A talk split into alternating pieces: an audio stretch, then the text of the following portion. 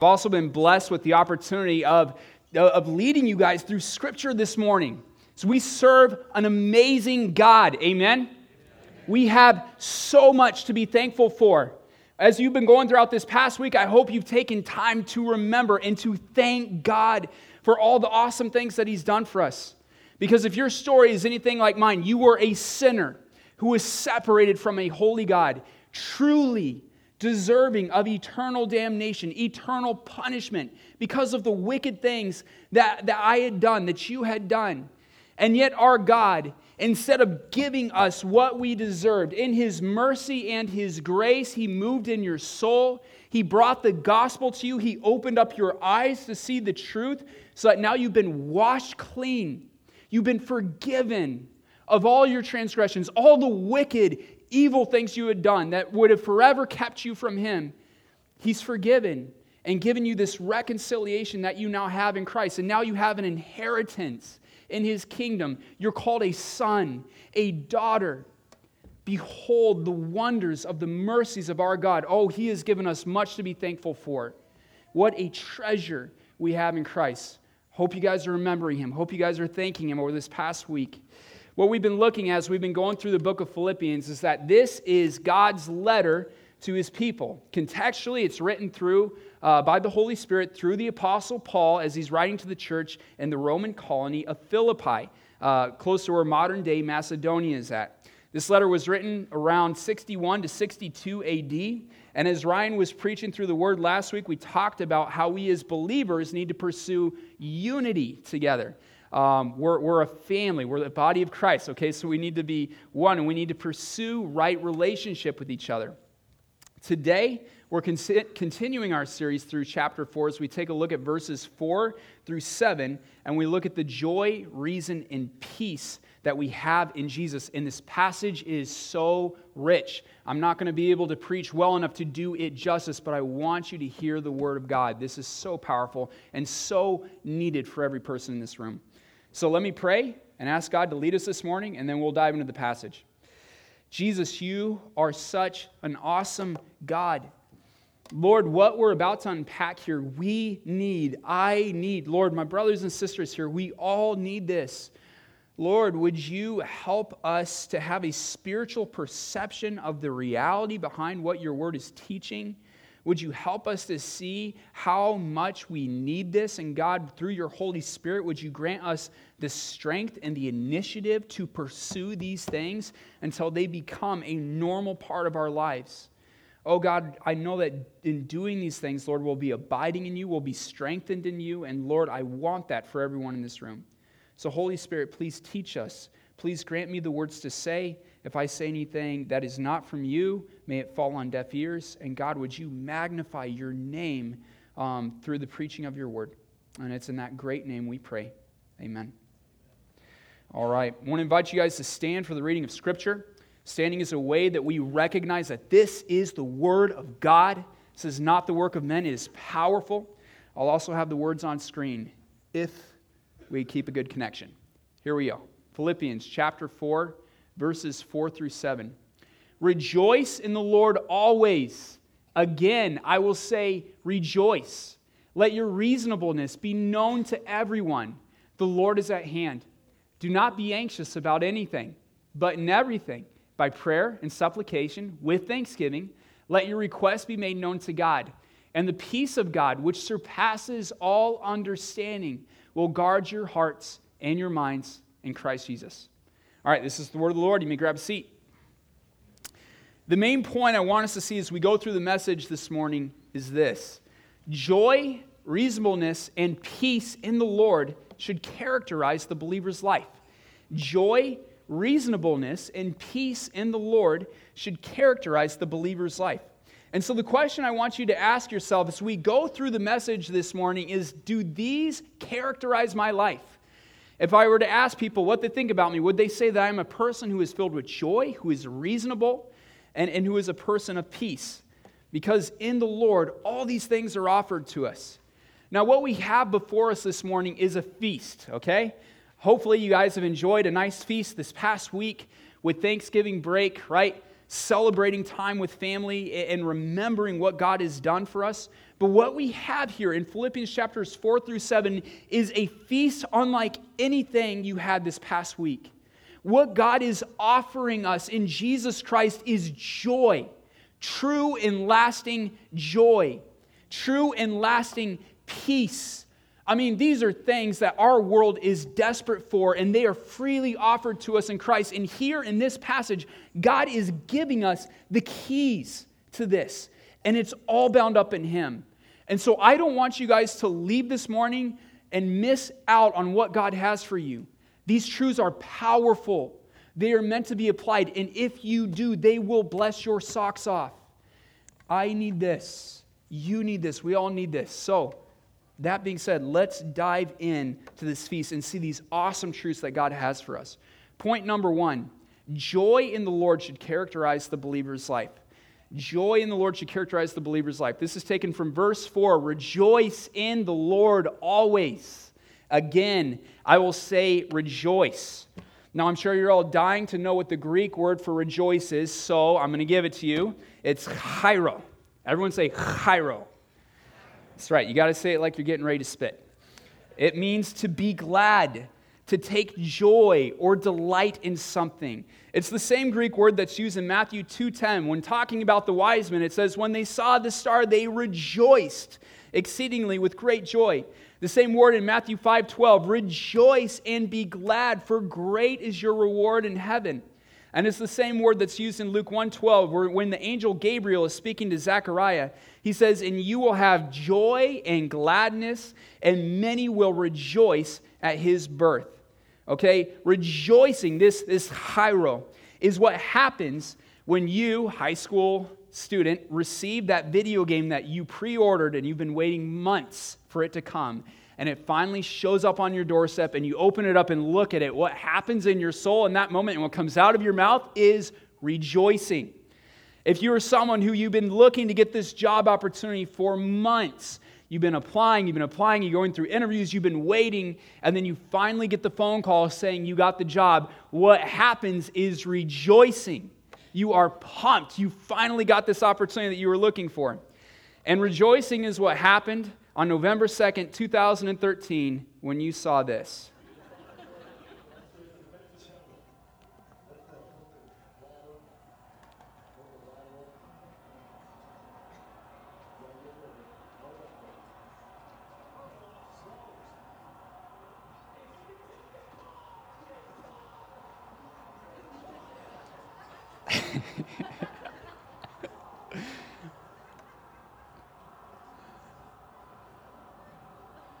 Yeah, baby. And there was much rejoicing. I love Bo Pelini's face on that, by the way. He seems, he seems confused. What is going on? Right? That's rejoicing. That's what rejoicing looks like. When you get that, when you get that Hail Mary touchdown pass that ends up winning the game against Northwestern, what happens is your soul rejoices. This is a delightful thing. Brothers and sisters, in Philippians chapter 4, verse 4, God is commanding us to rejoice but not to rejoice in just anything, but to rejoice in Him. And I want you to hear this this morning. There is joy in the Lord. Amen? There is a joy that can only be found in Christ. God is the source of all joy. We read in Scripture that in His presence there is fullness of joy. And any earthly joy you experience is only a fleeting secondary joy compared to the joy that is found in knowing Him and having fellowship with Him. Oh, we have such joy to be found in Christ. Now, here in this passage, we are called to rejoice in the Lord. Now, if God says something once, we need to listen. He's the Lord. If He says something twice, we need to write it down and we need to apply it. If he says something three times, we need to get on our knees, we need to repent, and we need to beg God to help us to live this out. Twice in this passage, we see the Lord calling us to rejoice in him. Rejoice in the Lord always. Again, I will say rejoice. It's stated twice. And if you guys remember back to chapter 3, verse 1, we read these words Finally, my brothers, rejoice in the Lord. Three times in the book of Philippians, God is calling us to rejoice in Him, to delight in Him. And in fact, you can trace this theme of joy all throughout the book of Philippians that while Paul is in chains, right, he recognizes that the gospel is not chained and that it's going forth powerfully. And because of that, he's rejoicing in spite of his circumstances. But what does that mean for us to rejoice in the Lord? How am I supposed to rejoice in the Lord? And I want to give a recommendation for application. To rejoice in the Lord, what's helpful for me is to meditate on who He is and what He's done, and then to praise Him for it, okay? Who is our God? What is He like? Our God is a holy, awesome God. He is a maximally great being, meaning He is great in every capacity in power, in wisdom, in goodness, in love, in humility, in justice, in righteousness, in every, in every capacity. He is perfect. He is a holy God that we, as sinful human beings, cannot march into his presence. When God came down on Mount Sinai, he said, Make sure that you do not rush up the mountain to look at the Lord, lest any of you should die. He is a holy God. We can't just come into his presence all cavalier. He is a holy, holy, awesome God. And that great God, who of all beings should be praised, came to earth. This is that's who he was. This is what he's done. He came to earth as a man. He who of all beings should be served, should be worshiped, did not come to be served, but to serve. And he gave his life as a ransom for many. He was born in a barn. Surely he carried our afflictions. He came and he touched lepers and he healed them. He healed the blind, the sick. He preached the gospel to us and he ultimately gave his life for his people. So as we look to him in saving faith, he would take our iniquity upon himself and he would give us his righteousness so we could be restored in our fellowship to God. What an awesome God we serve. We have so much to worship him for. We have so much to praise him for.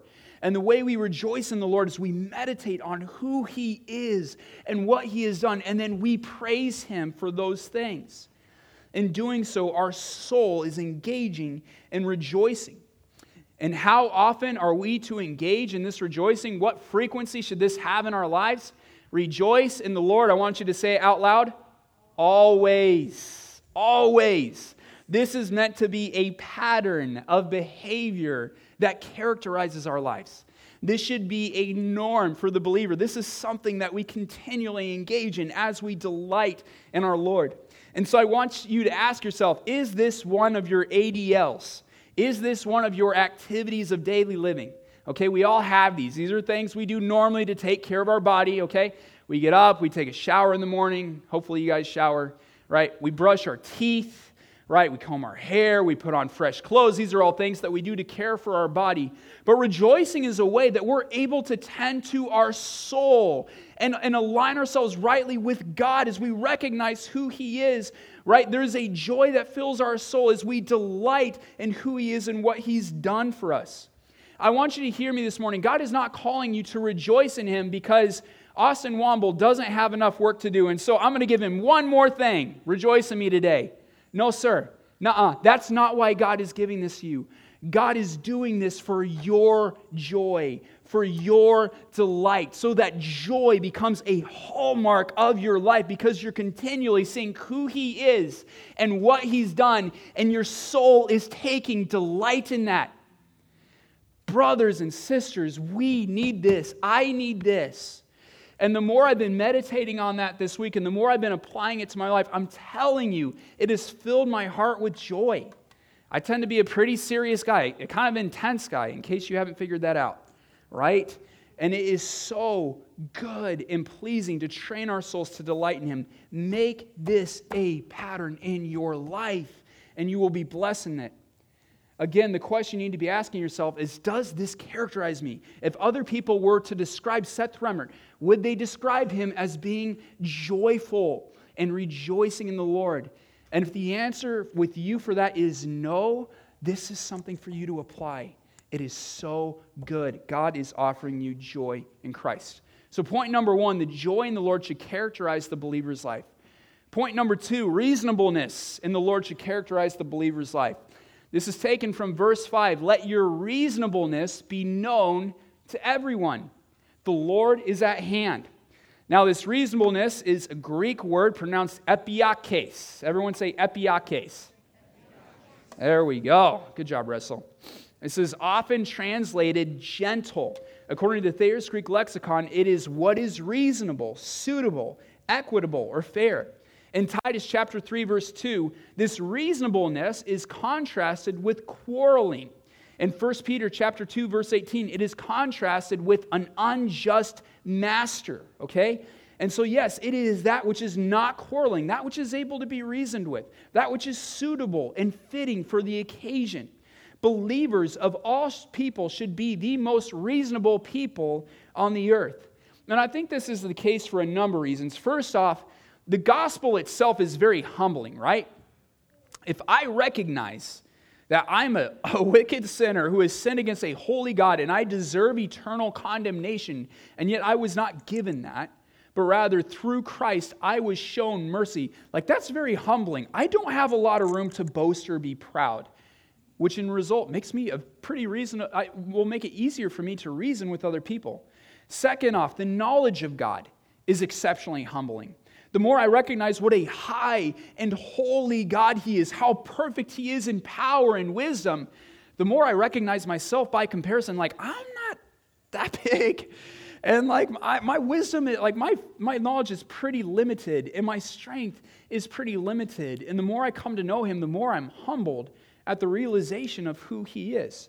But I think a third reason why believers should be very humble and thus very reasonable is expressed in this very passage, and that the Lord is at hand. Now, there are two possible interpretations for, for what the Holy Spirit is going for when he says the Lord is at hand. Most commentators would say that this is for sure speaking to the Lord's return. The Lord's return is at hand.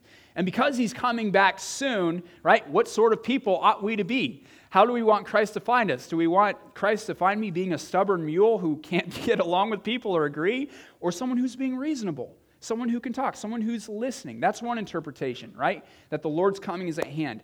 The second is that there's a spatial awareness of the Lord here, and that is that the Lord is present, the Lord is at hand. And if you're a believer and you've received the Holy Spirit, right? It's true. He's very present. He lives inside of you. Your body is a temple of the Holy Spirit. And there is also an awareness of the fact that God is omnipresent. His presence is everywhere. Like He's in this room right now.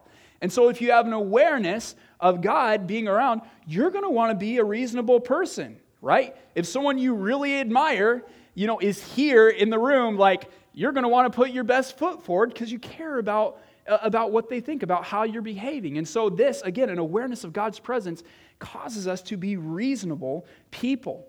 And what we see here is that reasonableness should be a prevailing feature in our lives so much that it should be known to everyone. And so I want you to ask yourself that question Am I known to everyone as being a reasonable person?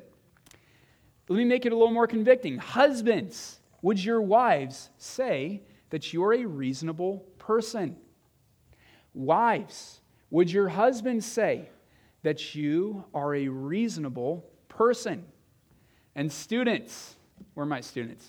Would your siblings say that you are a reasonable person?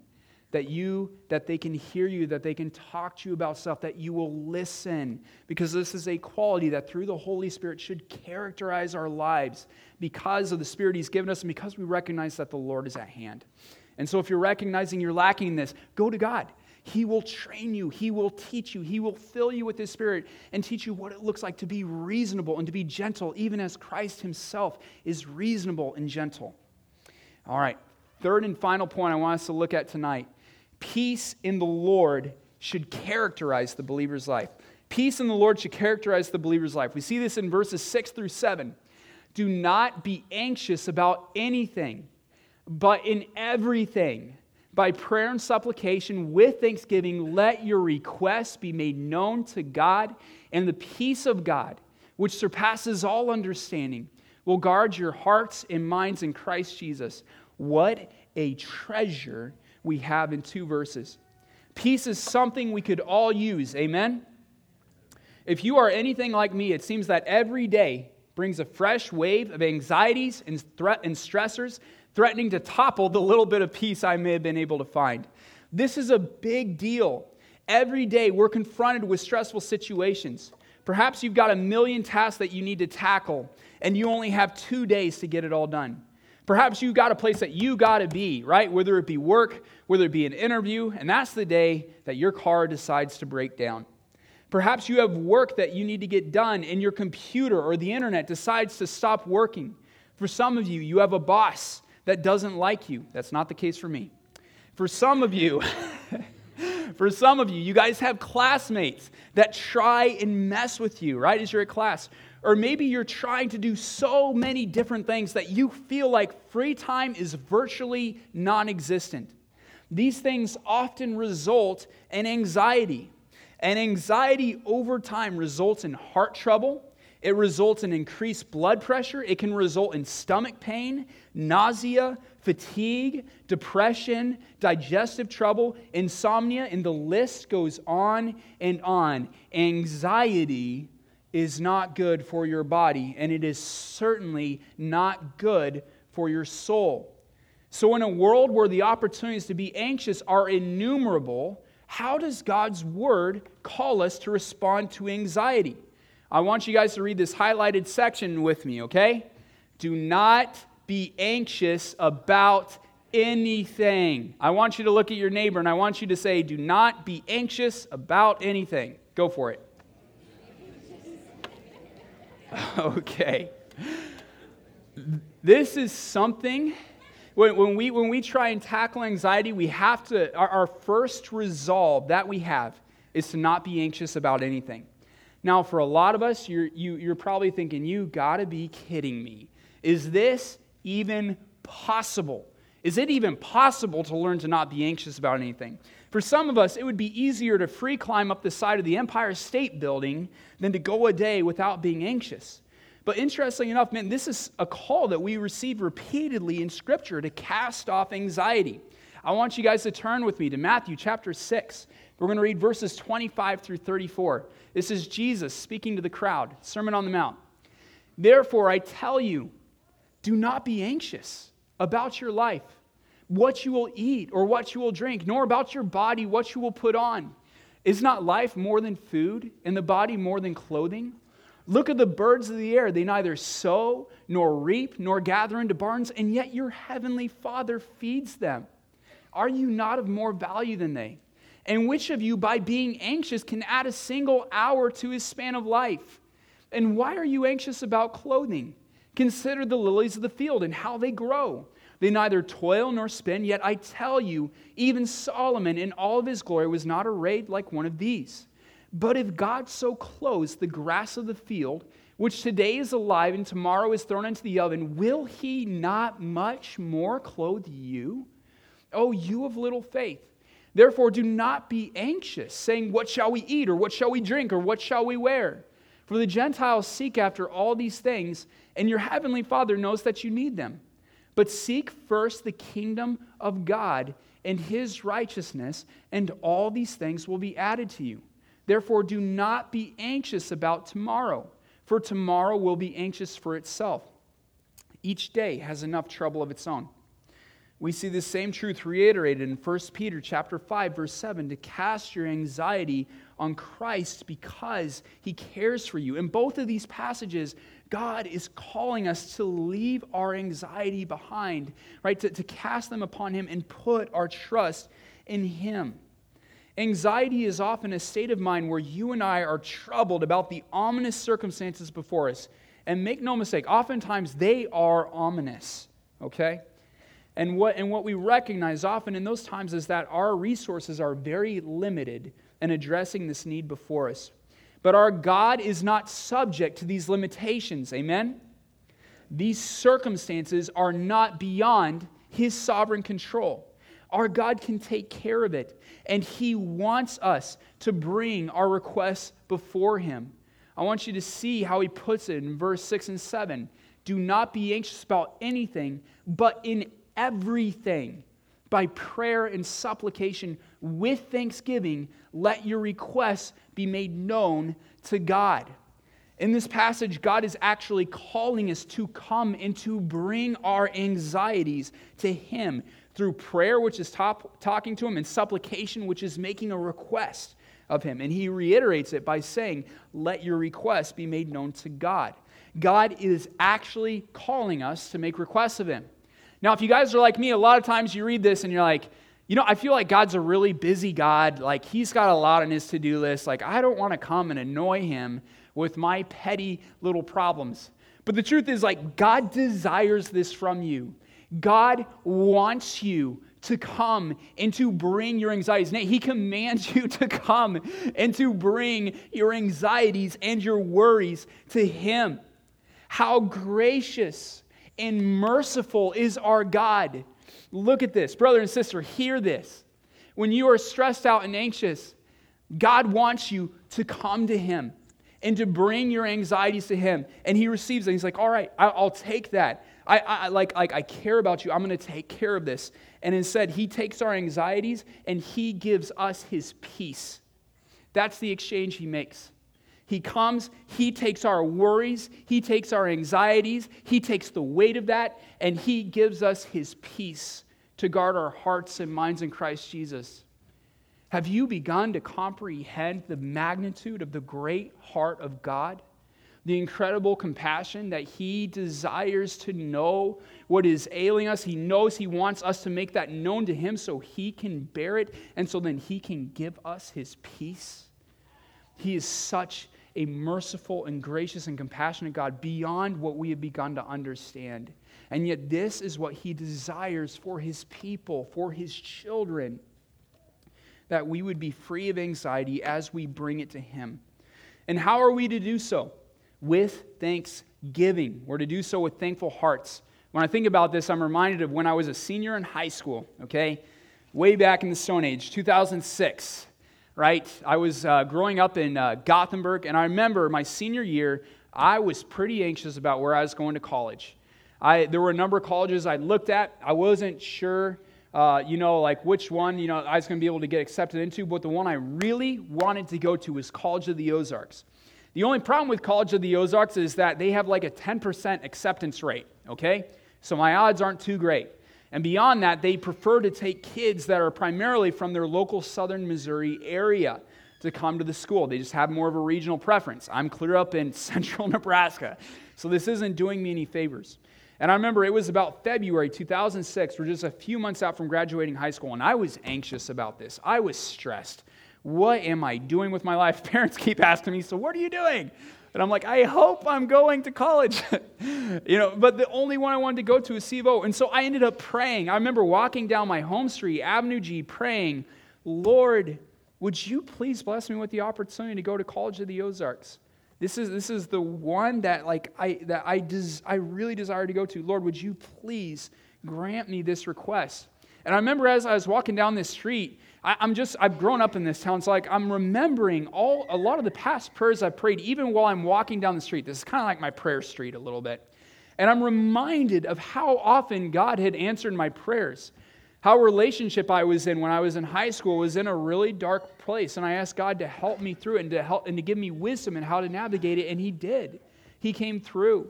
I was reminded about how my God was faithful to continually teach me and mold me when I was navigating having bullies in high school. And He, he showed me how to address those circumstances and, and answered very specific prayers with that.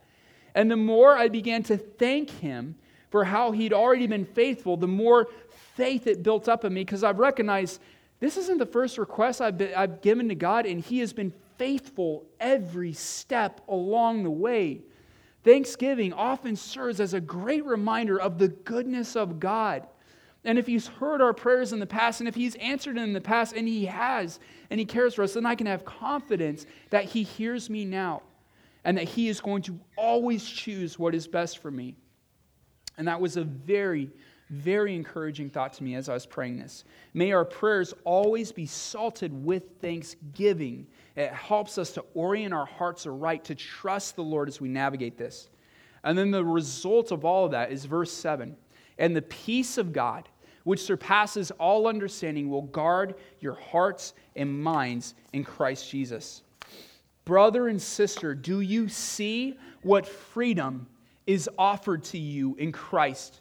Do you see what peace our God is extending to you? This is the kind of peace that hundreds of millions, if not billions of dollars, the world is going to pay for in 2023 trying to get. They are starving for peace.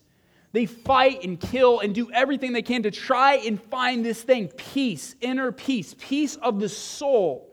And yet they can't find it. This is a kind of peace that your Lord offers you every single day. If you will but come to Him and lay your anxieties at His feet and ask Him to carry your burden, He will, and He will give you a peace that surpasses all understanding. This is a peace that is so divine, it doesn't even make any earthly sense. It's like Jesus, who, when he was sleeping in the middle of the storm, right, on the Sea of Galilee, his, his disciples are all freaking out. They, they end up waking up and they're like, Lord, don't you care that we're all about to drown? Jesus stands up, he rebukes the wind and the waves, showing his power, and it becomes completely silent. Behold the power of our God. And then he asks them this question Why are you so afraid? Do you still have no faith? Any logical, fleshly human being in that circumstance would be freaked out of their mind. They are about to die, but not our Lord Jesus Christ. He had such, he is God, and he has, because he's the Prince of Peace, he has such an understanding of God's sovereignty that he's completely at peace. And he asks his disciples, Why are you so afraid? Do you still have no faith? Don't you think God is able to take care of you in these circumstances? This peace from God is a peace that transcends our circumstances. So that Paul, as he's writing to the church in Philippi, he's filled with joy while he's in chains, imprisoned, being prosecuted by Jews for the proclamation of the gospel. Yet he has peace and joy. Again, it doesn't make sense. It is a peace that surpasses all understanding. And it is a peace that is freely offered to you every day in Christ Jesus. This is what our Lord is offering you a peace that is not grounded in your circumstances, but in your inseparable union with the Lord Jesus Christ. So, how insane must you and I be to pass up that kind of peace so that we can continue to hold on to our anxiety? Why is it so hard for us to relinquish these concerns over to the Lord? Do we trust that God is going to do what's best for us?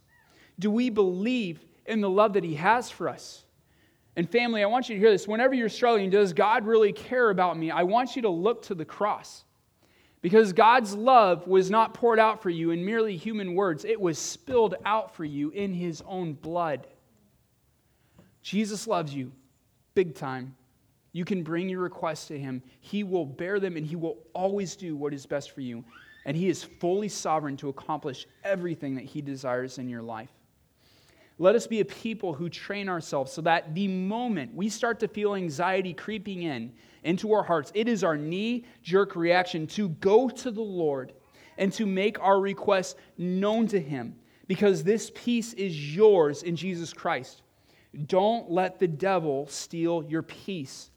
Go to your merciful high priest and let him carry your burden.